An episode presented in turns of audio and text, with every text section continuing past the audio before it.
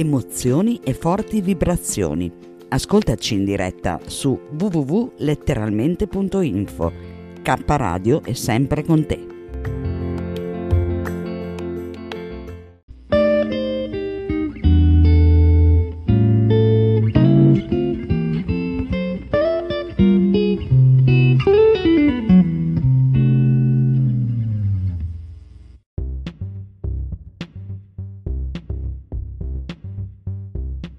Letteralmente Radio Yoga Network presenta Radio Notizie, dedicato al radioascolto, condotto da Dario Gabrielli.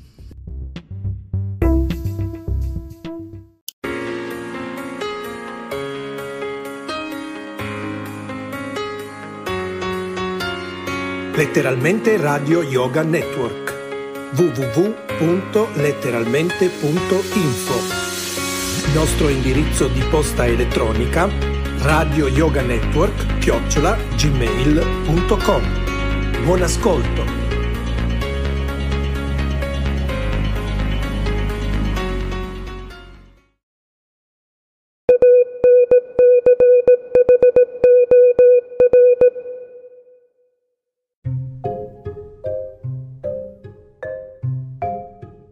Saluto a tutti gli ascoltatori di Letteralmente Radio. In questa puntata vorrei farvi un riassunto delle no- notizie più dettagliate che riguardano l'hobby del radioascolto, che ricordo è il metodo della ricezione dei segnali radio più o meno distanti dei servizi di radiodiffusione le attività del radioascolto vengono classificate in tre principali filoni. Quello del BCL o ascoltatore di emittente internazionale, che è principalmente rivolto all'ascolto della programmazione di emittenti in onda corta, utilizzando la lingua della nazione di origine. Lo strumento di lavoro del radioascoltatore è il ricevitore, capace di sintonizzarsi sulle stazioni radio di proprio interesse. Anche un semplice radio può consentire l'ascolto di emittenti lontani, particolare in orari serali sulla gamma dai 300 ai 3000 kHz. Per chi volesse contattarmi per avere più notizie riguardo al radioascolto può farlo scrivendo a radionotizie-hotmail.com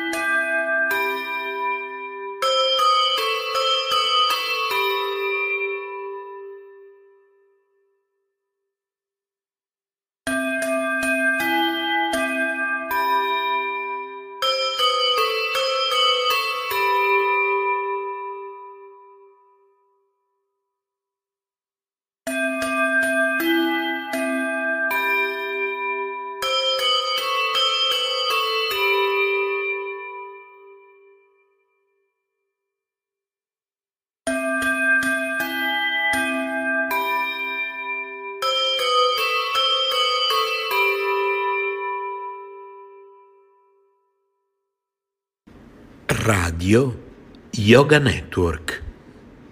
Chiocciola gmail.com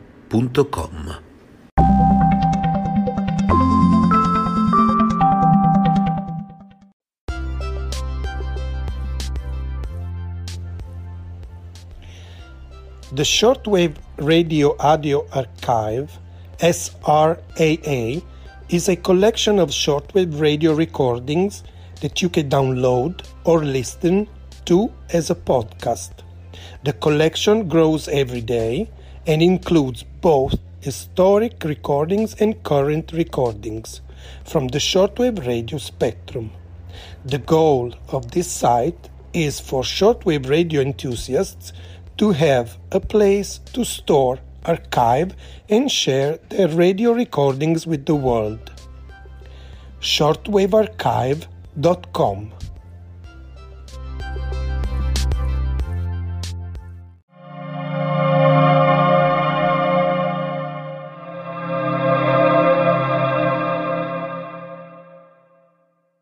Join Planet Fitness now through March 16th and get the PF Black Card for zero enrollment and $22.99 a month. You'll enjoy an upgraded experience with tons of perks. Like access to more than 2,000 locations worldwide? Yep. Super soothing hydro massage chairs? Yes. Can I bring a friend every time? Sure. Can my friend be a horse? Mm, nay. Uh, sorry. Get the PF Black Card and feel fit-tacular. Zero enrollment, $22.99 a month. Deal ends March 16th. See Club for details. Our helicopter hovers over a deep, narrow gorge between mountains that seem unscalable from above. Here it is, the Nyon River. And here's the bridge you are building, says the first pilot. Viktor Roshkov speaking to two passengers of his helicopter, Noy Indavong and Vladimir Zhuravlev. In a few hours, we will be saying it's a bridge that has been built. Later, there was a big meeting. The crowd shouted hooray to the Laotian and Soviet bridge builders who contributed in their special way to the third anniversary of the People's Democratic Republic of Laos, having finished a month ahead of time the work on the bridge. Traffic has now opened on the highway bridge in Hua Phan province.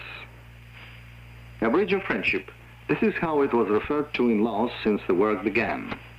The bridge stands on the legendary Highway 6, during the war, cargoes went along it to the liberated areas. When there were heavy tropical rains, the Nyon River rose and the communication between its banks stopped. The first group of construction workers arrived at the project in March 1977. It was led by Noy Indavong, a Laotian specialist who is a graduate from the Moscow Institute of the Motor Industry and Highway Construction and by a man with whom he studied together in college, Soviet engineer Vladimir Zhuravlev. The workers began the job on October the 31st to build the first pylon. 200 Laotians and 30 Soviet citizens worked there just as one large international family. What they have done can be truly called an exploit. The conditions were difficult indeed. It was difficult to breathe in that narrow gorge, even for people used to tropics. And they worked far away from populated centers. The nearest towns were tens of kilometers away. This first major project of Soviet-Laotian friendship is now finished. A memorial plaque has been set up where anyone can see it, and the inscription reads as follows. This highway bridge was built in 1977 and 1978 in the People's Democratic Republic of Laos with technical assistance from the Soviet Union. This bridge in Hua Phan province has not simply linked the two banks of the river. It has brought together two countries, the Soviet Union and Laos, whose people today mark a national holiday. The holiday of a fraternal nation is also observed in the Soviet Union. A correspondent of the newspaper Pravda reporting from Laos. In Ottawa, Canada, the prime ministers of the provincial governments have just finished discussing how to improve the country's economic situation. The conference was called by the federal authorities. Correspondent Vladimir Ositrov gives us details. Local observers feel it will not be simple to improve Canada's economic condition. The economy is in the hands of private companies and largely controlled by corporations of the United States. So the discussions at the conference centered on secondary matters to a large extent, and no specific decisions were reached. Canada has been having economic troubles for a number of years. Industry still works at only 85% of capacity. and unemployment has reached a record high. As prices continue to climb, real wages fall, and nothing the government has done so far has made the situation better. According to the Research Center Conference Board in Canada, the economic growth rate will continue to decline next year, and unemployment will set another record, climbing above 9% of the workforce. The Conference Board in Canada bases these conclusions on the fact that the forecast for next year for the United States economy is poor, and the Canadian economy depends on the United States economy. Correspondent Vladimir Ositrov reporting from Ottawa, Canada. At last we go to Afghanistan, where the government is introducing a variety of democratic reforms. It has pledged to industrialize the nation, put through a truly democratic land reform, abolish feudal and pre-feudal relations, give women equality, and ensure the basic rights and freedoms for all the working people. More about this from our correspondent in Kabul. The Revolutionary Council has issued another decree on land. Leaders of the young republic believe that a full-scale land reform will make it possible for Afghanistan to build a society in which there will be no more exploitation of people, and everyone will derive his income from work. A decree issued last summer cancelled all the debts of poor peasants to moneylenders and landed proprietors, and this greatly improved the condition of nearly 11 million peasants that account for 80% of the rural population. The cooperative movement is gaining more and more ground, and committees to protect the revolution have been set up in the villages.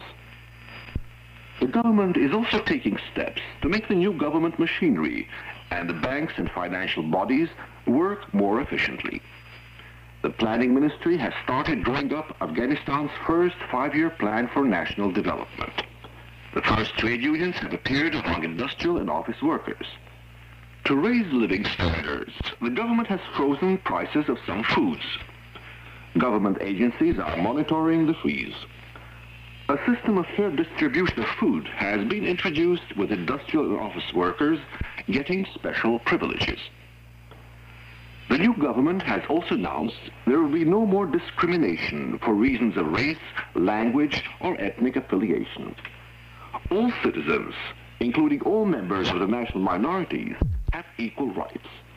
The radio and television services now broadcast in some programs of various local languages. Dailies and periodicals are also published in these languages. Work to abolish illiteracy continues, and the scale of this work is steadily growing. The new government's foreign policy, judging from its program statement, is geared to such principles as non-alignment, positive and active neutrality, peaceful coexistence, and neighborly relations with all countries in that part of the world. In various official statements, Afghanistan has pledged to oppose the imperialist policy of aggression, oppression, colonialism, and racism, and to work for peace and the freedom and social and economic progress of all nations. The Soviet Union has always been friendly towards its southern neighbor. It was the first country to recognize the Democratic Republic of Afghanistan, and at the time said it was confident there would continue to be all-round fruitful cooperation between the two. Prime Minister Nur Mohammad Taraki is expected to visit the Soviet Union shortly. Both countries feel the visit will offer new opportunities for cooperation on a parity basis and to mutual advantage. With that correspondence dispatch from Kabul, Afghanistan, we bring to a close Moscow and Israel. You are tuned to Radio Moscow World Service.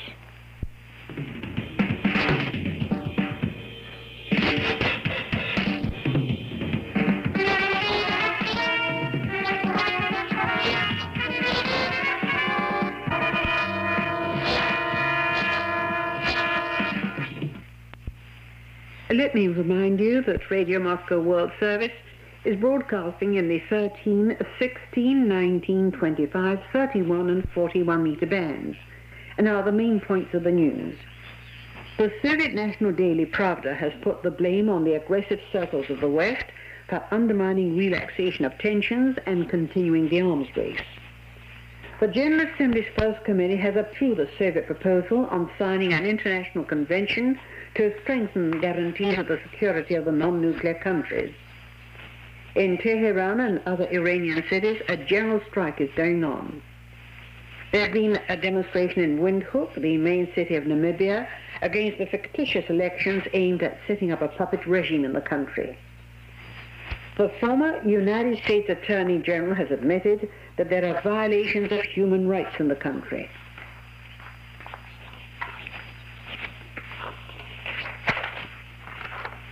In West Germany, the lockout of 70,000 steel workers by the employers could lead to a national steel strike. This has been sent by Franz Steinkuehler, one of the leaders of the Steel and Engineering Workers Union. Starting with January, there'll be new pay rises for the men and women employed in the fields other than industry and agriculture. A ballet company from Leningrad has arrived in France for a month's concert tour. Figure skaters from 14 countries have applied to take part in the traditional international competitions in Moscow for the prizes of the newspaper Moscow News. The competitions are to be held from the 7th to the 10th of this month. And that ends the news in brief. Next, we bring you music from Moldavia, a small republic in the southwest of the Soviet Union, famous for its melodious songs, fiery dances, and skillful musicians. The dance Moldovanesca is often called a sort of visiting card of the republic and the queen of Moldavian dances.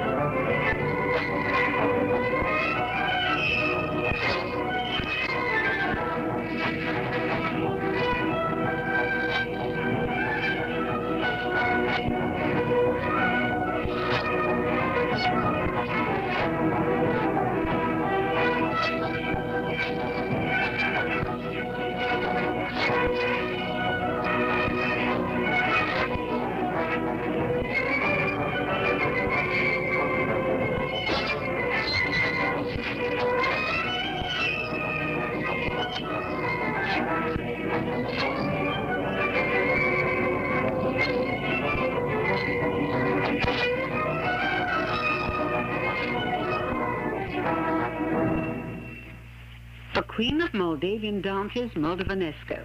And what tempo! Audiences in many countries have admired the performances of Moldavian dance groups Joc and Fluerash and the Doina Choir. The youngest folk group is called Folklore. It was set up several years ago by the Moldavian radio and is very popular. Here it is with a traditional dance tune from one of the regions of Moldavia, Yedinets.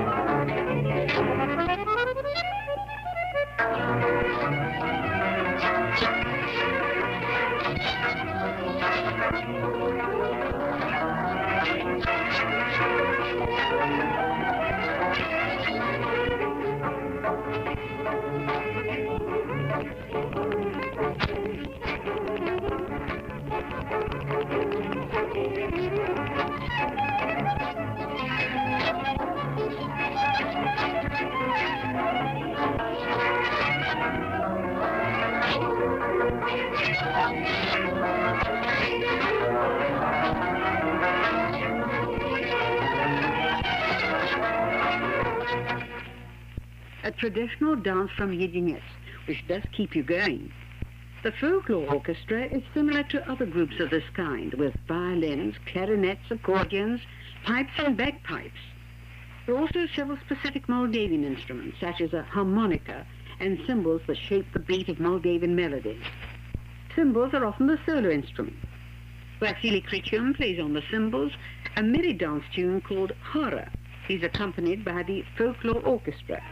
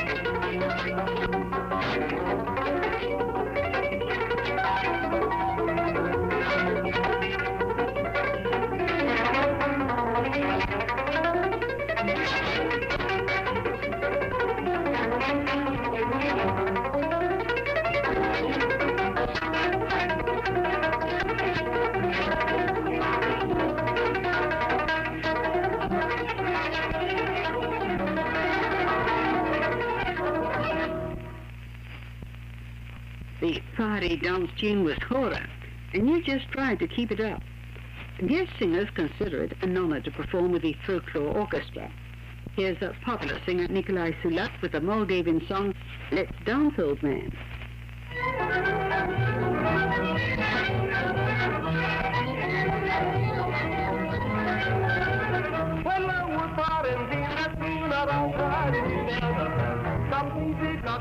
那大大的西瓜，千年不变的，你也要我，咱要我走。我来看我来问你要不要我呀？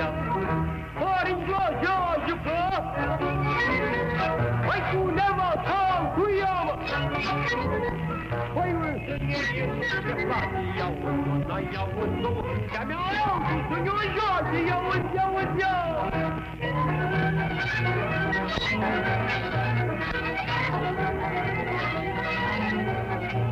Păi ora da, Doamne, lângă mine! Păi una care joacă gine! Se toată învârtesc o tată, iau o iau o să-i să facă cu săroasă, iau iau iau Panelito de diplaira ta, diada ta, dar burrica cum o dai, dar burrica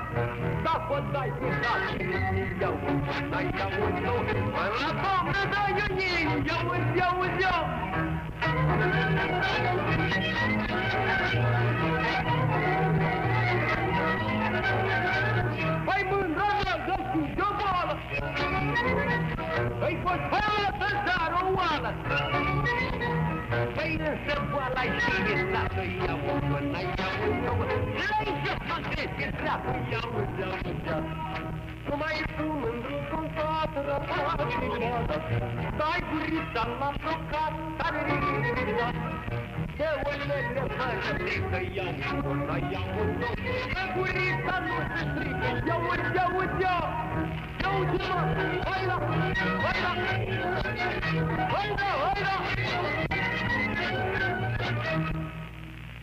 Let's Dance, Old Man, quite suitable for old granddads. Another group of musicians you're going to hear today is the Mugurel Orchestra, organized by the Philharmonic Society of Chisinau, Moldavia's capital, sometime before the folklore group. The orchestra tours extensively, and everywhere the public warmly receives its leading singer, Marie Dragan. And here she is with a song called Lessie. La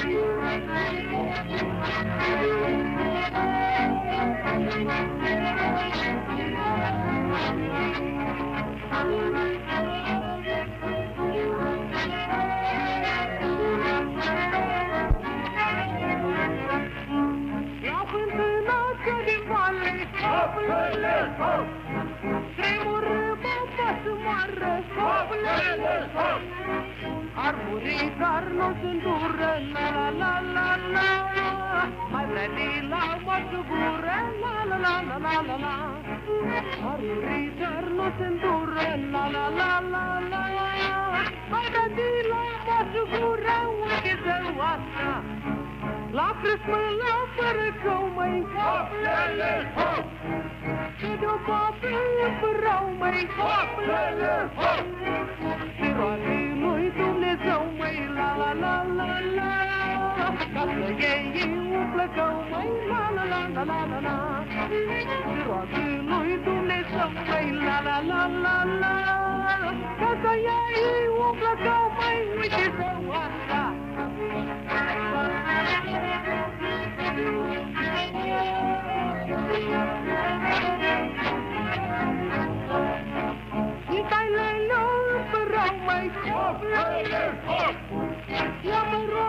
Dumnezeu, mai hoplele, hop!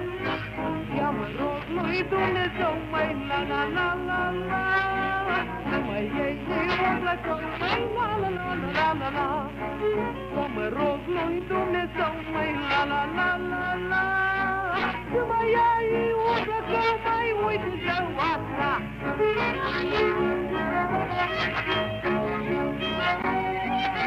Babo,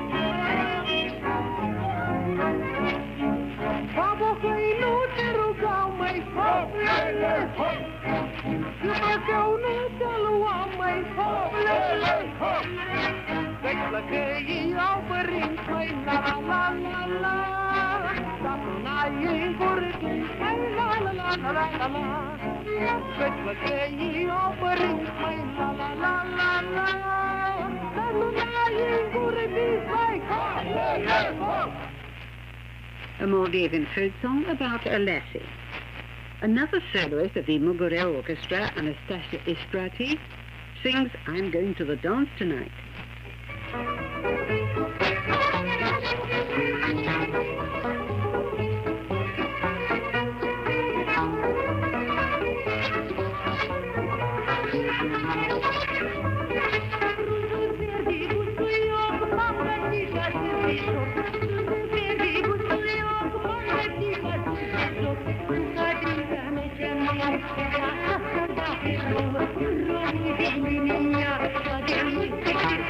Shoot,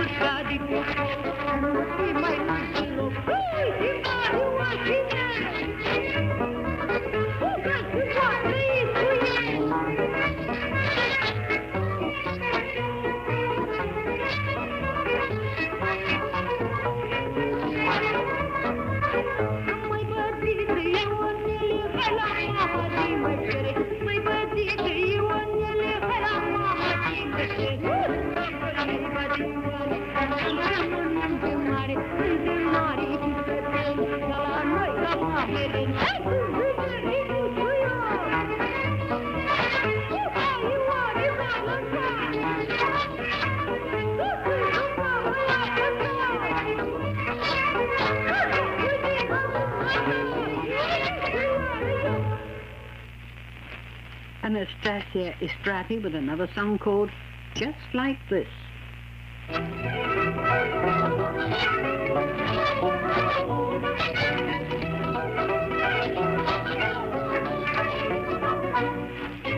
Я каша, а він дразніта долар, я каша. Тіла порівся, ти на карась, ну, я спутно мій касе, парі, це не сам. Пішла просто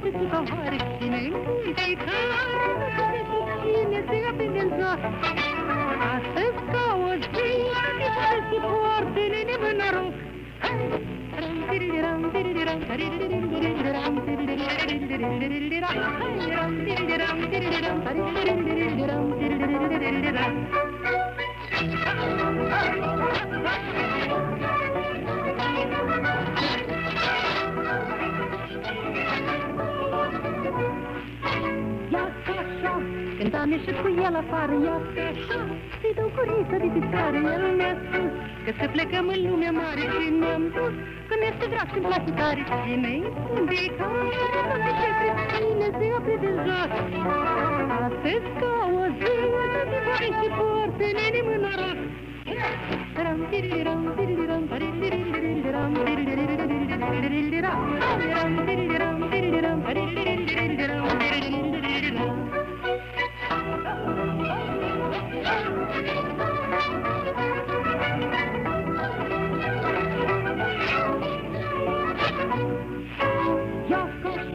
Vorbește tată cu furate, ia ca așa.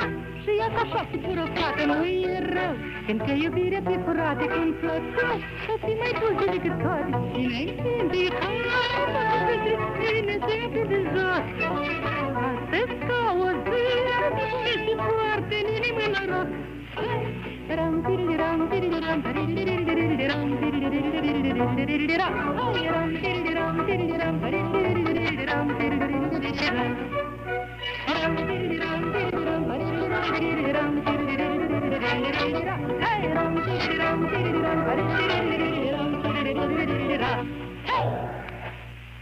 And now, recordings of the popular dance company a Joc.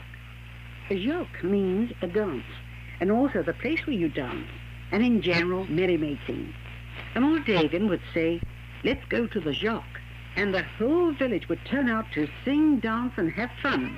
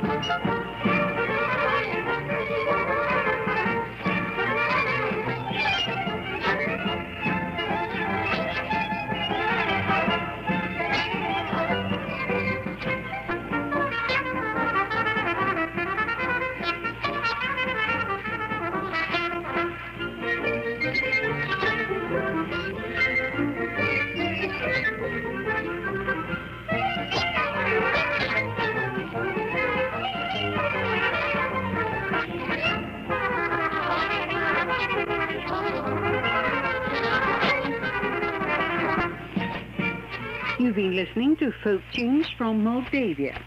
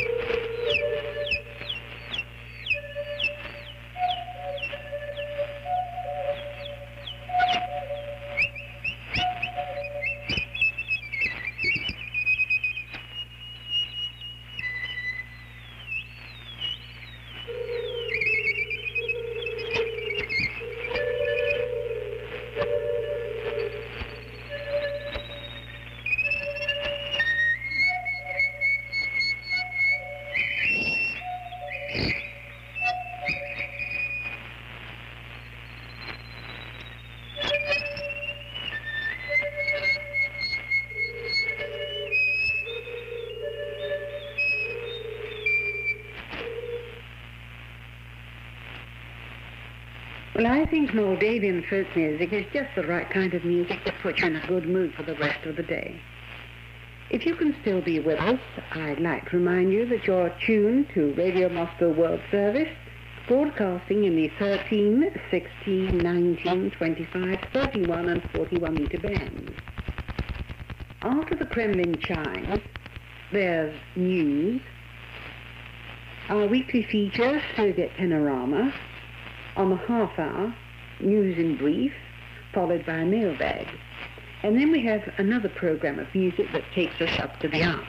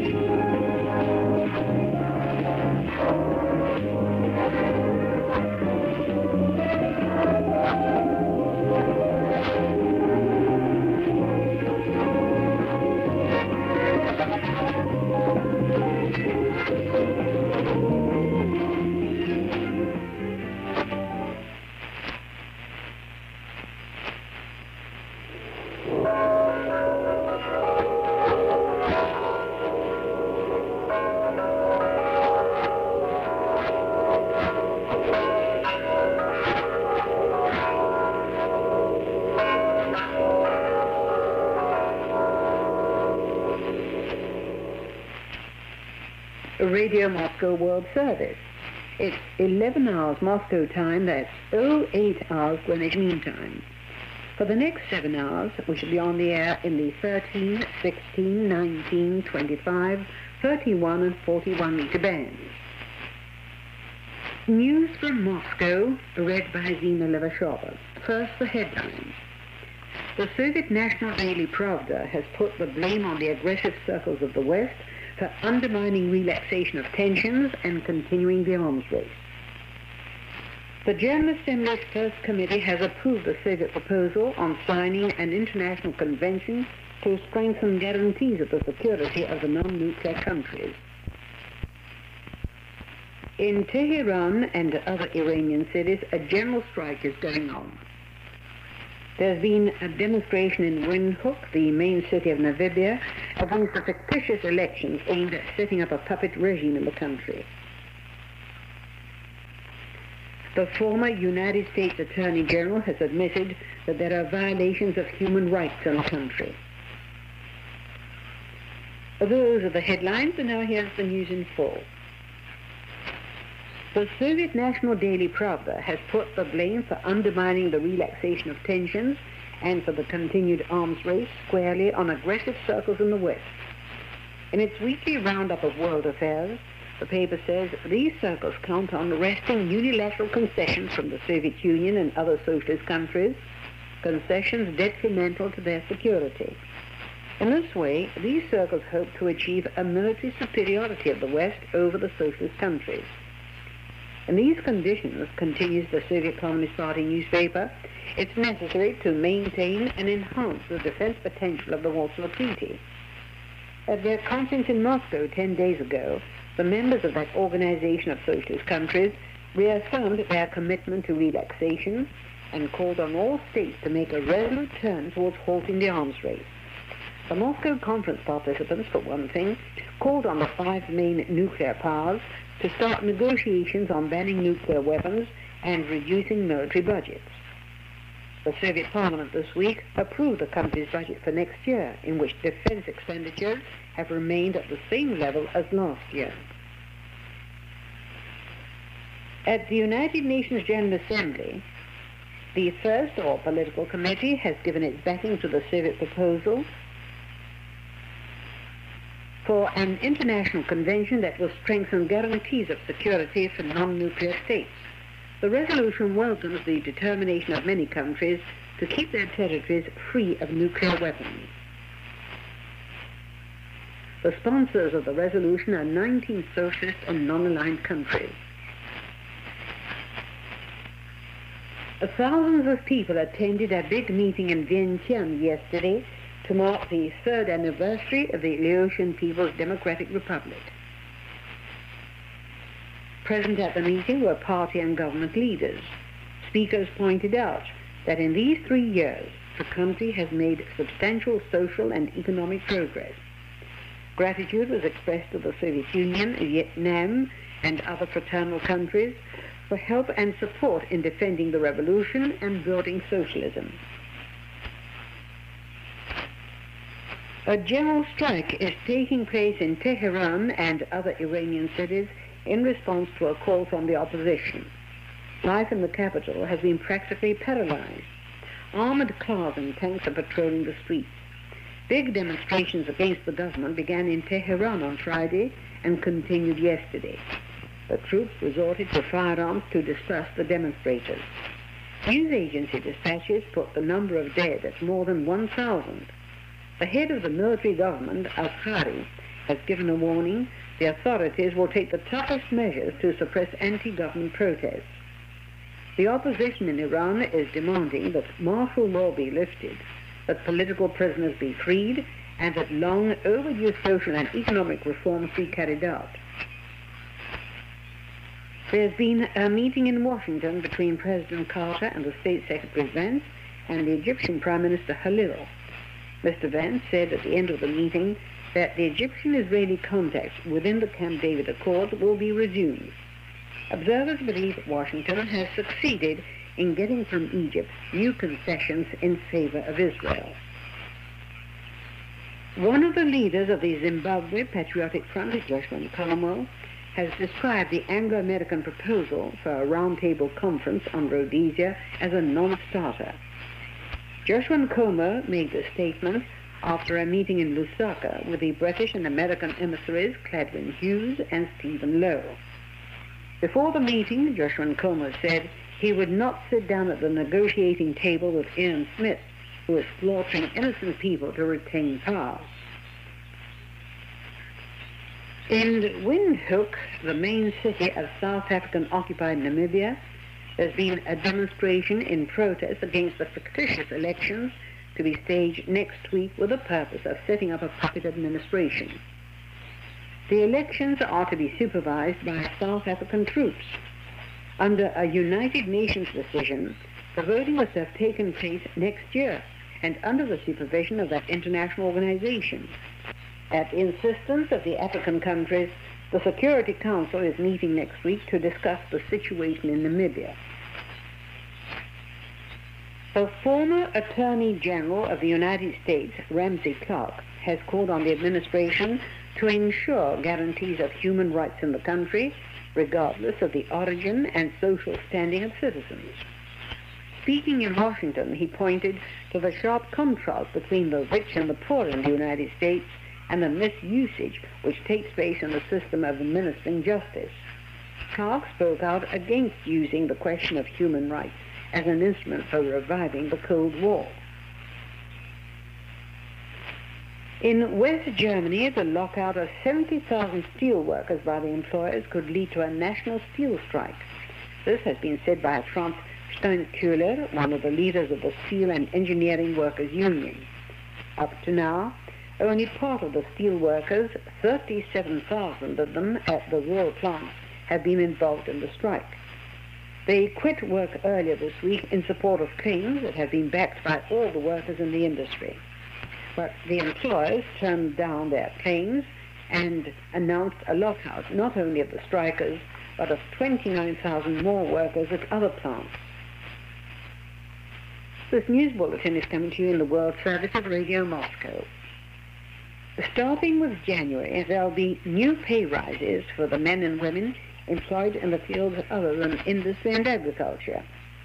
During the year, wages and salaries will be increased from 20 to 35 percent for 18 million people working in the health service, education, cultural fields, in trade and public services.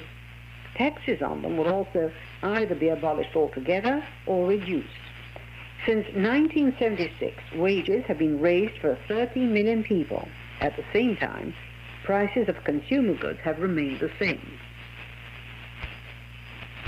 A ballet company from Leningrad has arrived in France for a month's concert tour. The program includes Adam's Giselle and Maurice Jarre's Notre Dame. Jarre's ballet was staged in Leningrad a year ago by the French choreographer Roland Petit. The dancers will also show excerpts from ballets by Russian and foreign classics, including excerpts from Tchaikovsky's ballet The Swan Lake. Figure skaters from 14 countries have applied to take part in the traditional international competitions in Moscow for the prizes of the newspaper Moscow News. The competitions are to be held from the 7th to the 10th of this month. A Soviet women's tennis team is doing well in the contest for the International Tennis Federation's Cup in Melbourne. The competition is the equivalent of a world championship for women's teams. In the semi-finals, the Soviet girls were up against the Australians, the favorites in this tournament. But after the two singles matches, the score is one all. The crucial third match in the doubles was put off. And now to end the news, here are the headlines once again. The Soviet National Daily Pravda has put the blame on the aggressive circles of the West for undermining relaxation of tensions and continuing the arms race. The General Assembly's First Committee has approved a Soviet proposal on signing an international convention to strengthen guarantees of the security of the non-nuclear countries. In Tehran and other Iranian cities, a general strike is going on. There's been a demonstration in Windhoek, the main city of Namibia, against the fictitious elections aimed at setting up a puppet regime in the country. The former United States Attorney General has admitted that there are violations of human rights in the country. And with those headlines, we end the news from Moscow. Next from Radio Moscow World Service comes Soviet Panorama.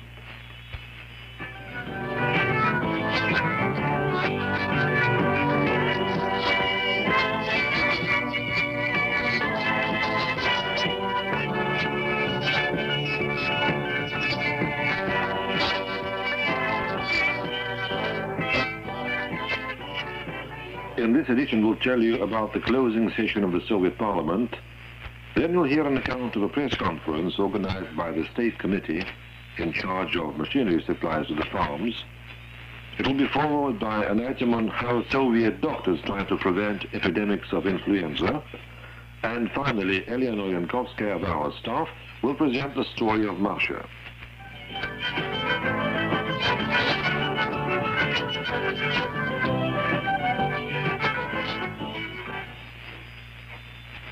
The Soviet Parliament completed its session in Moscow.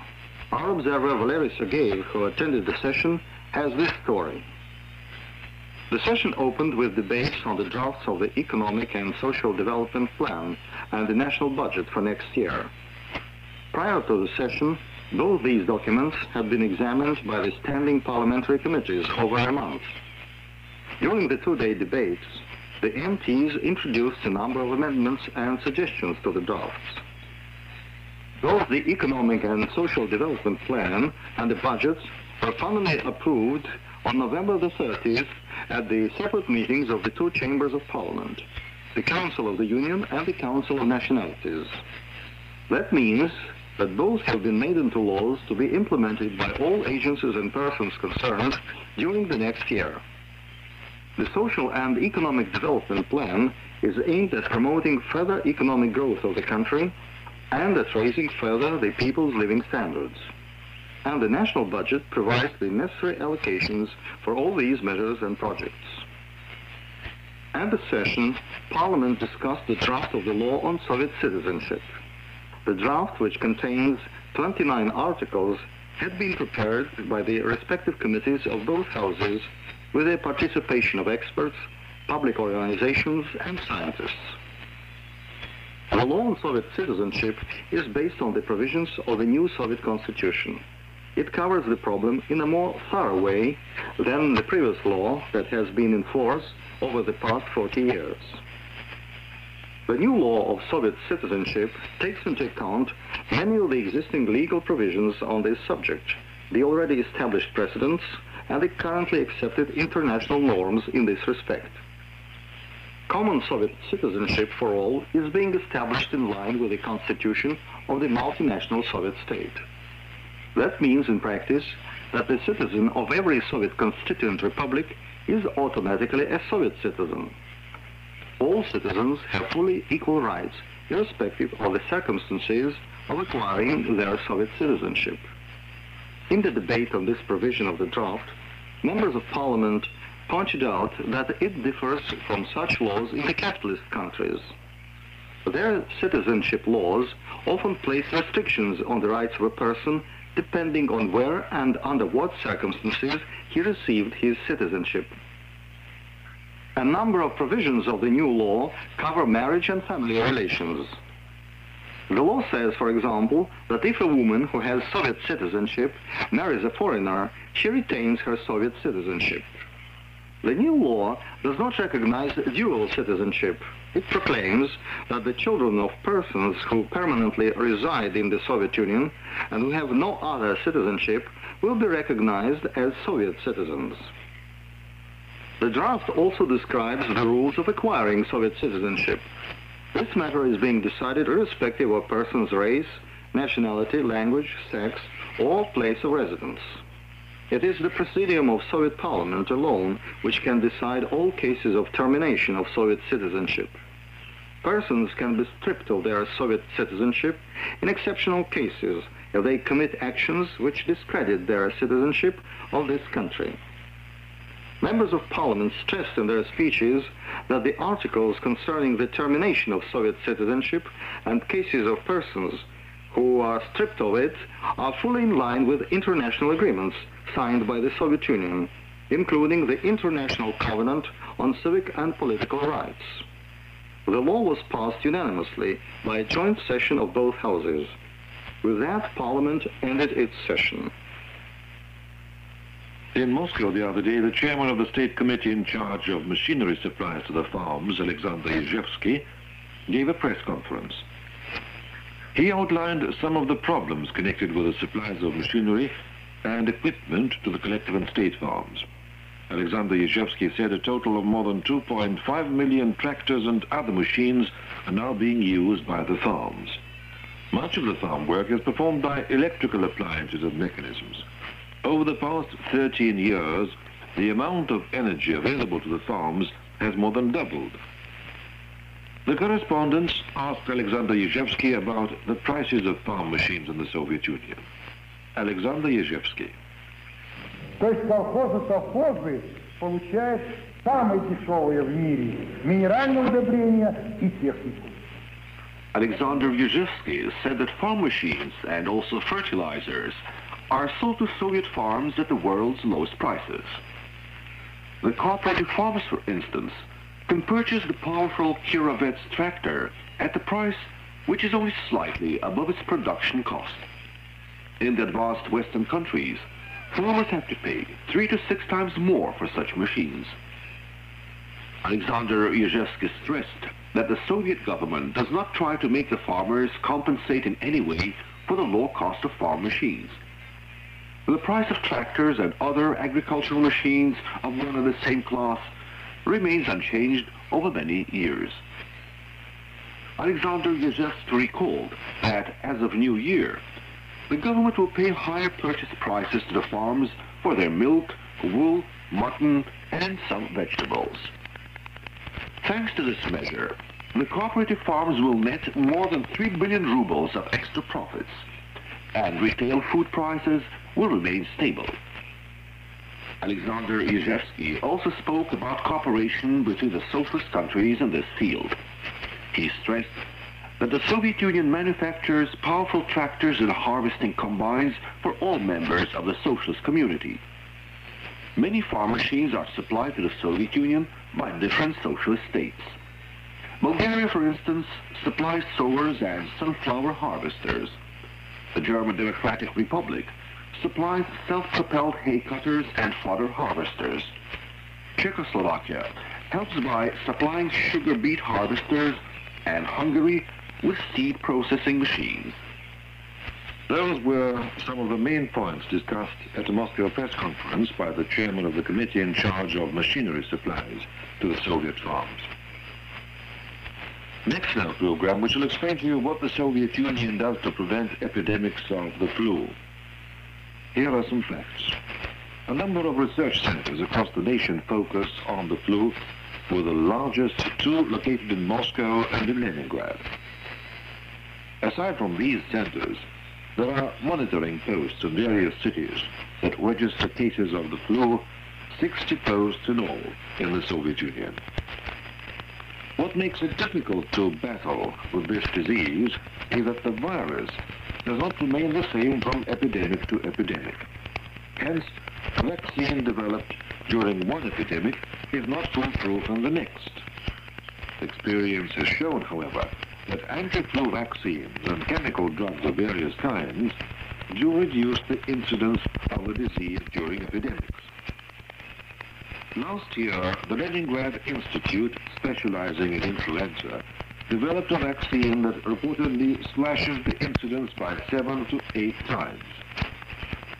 Difficult as it is to battle with influenza, the Soviet Health Service is able to cope with epidemics because it is a government-financed service free of charge to all.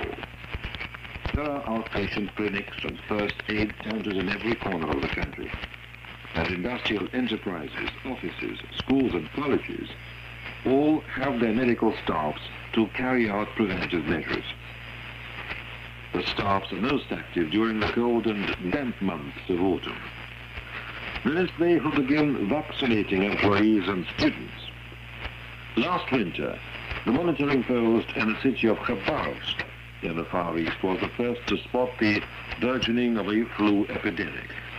When the proper data were fed into a computer, the computer came up with the forecast that in Moscow, the epidemic would reach its peak between the 20th and 27th of December, and 50,000 persons would apply for medical assistance.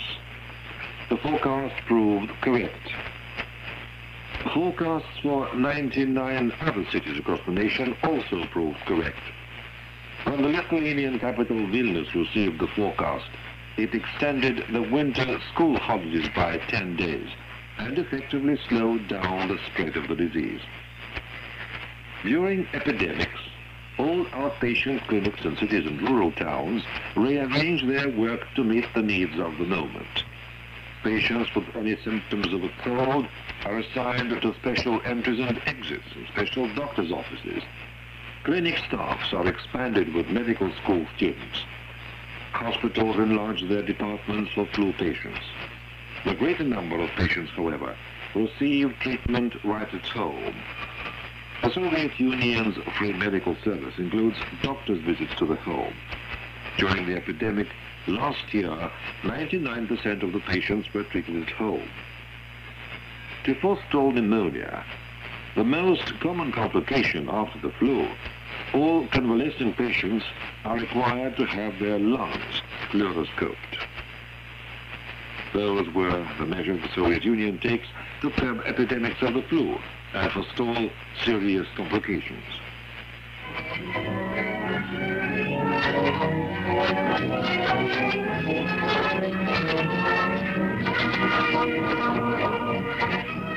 Hello, this is Eleanor Yankovskaya uh, with the story of Masha.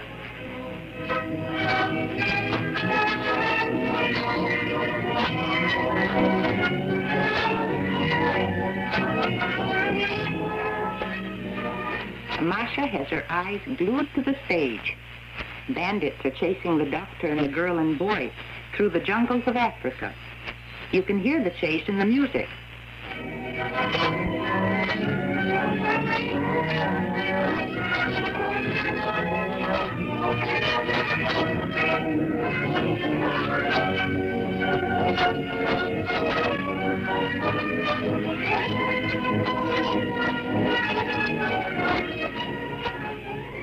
Masha is watching a ballet especially written for children. The story is about a veterinary who goes to Africa to treat a sick monkey, and with the girl and boy who accompany him, experiences all sorts of adventures. The doctor's name is I. Bona Lee.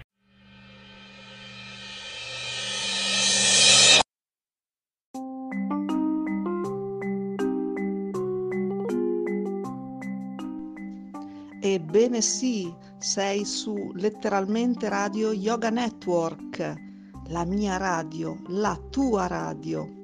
Letteralmente Radio Yoga Network www.letteralmente.info Nostro indirizzo di posta elettronica Radio Yoga Network chiocciola gmail.com Radio Letteralmente Yoga Network, la radio che ti sta sempre vicina.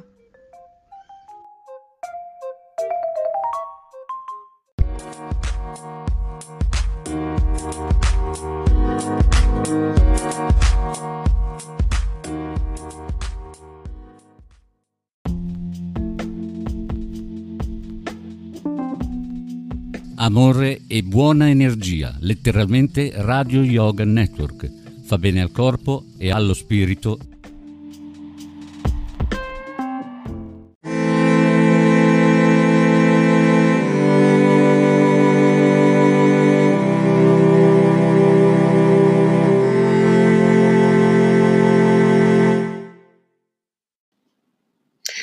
Anchor è un'applicazione che ti permette di registrare in modo facile un podcast e distribuirlo. Potrai distribuire il tuo podcast anche su podcast di Apple e su molte altre piattaforme gratis. Ti permette di salvare clip audio con il tuo smartphone, aggiungere la tua musica in sottofondo e inserire effetti sonori e brani.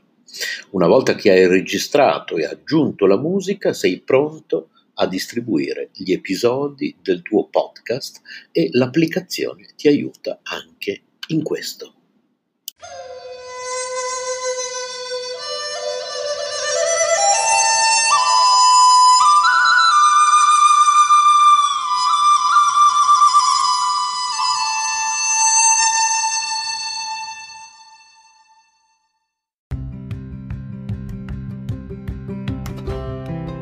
Sei all'ascolto di K Radio, un'emozione nuova. www.letteralmente.info. Dal passato un nuovo presente. K Radio Bologna chiocciolagmail.com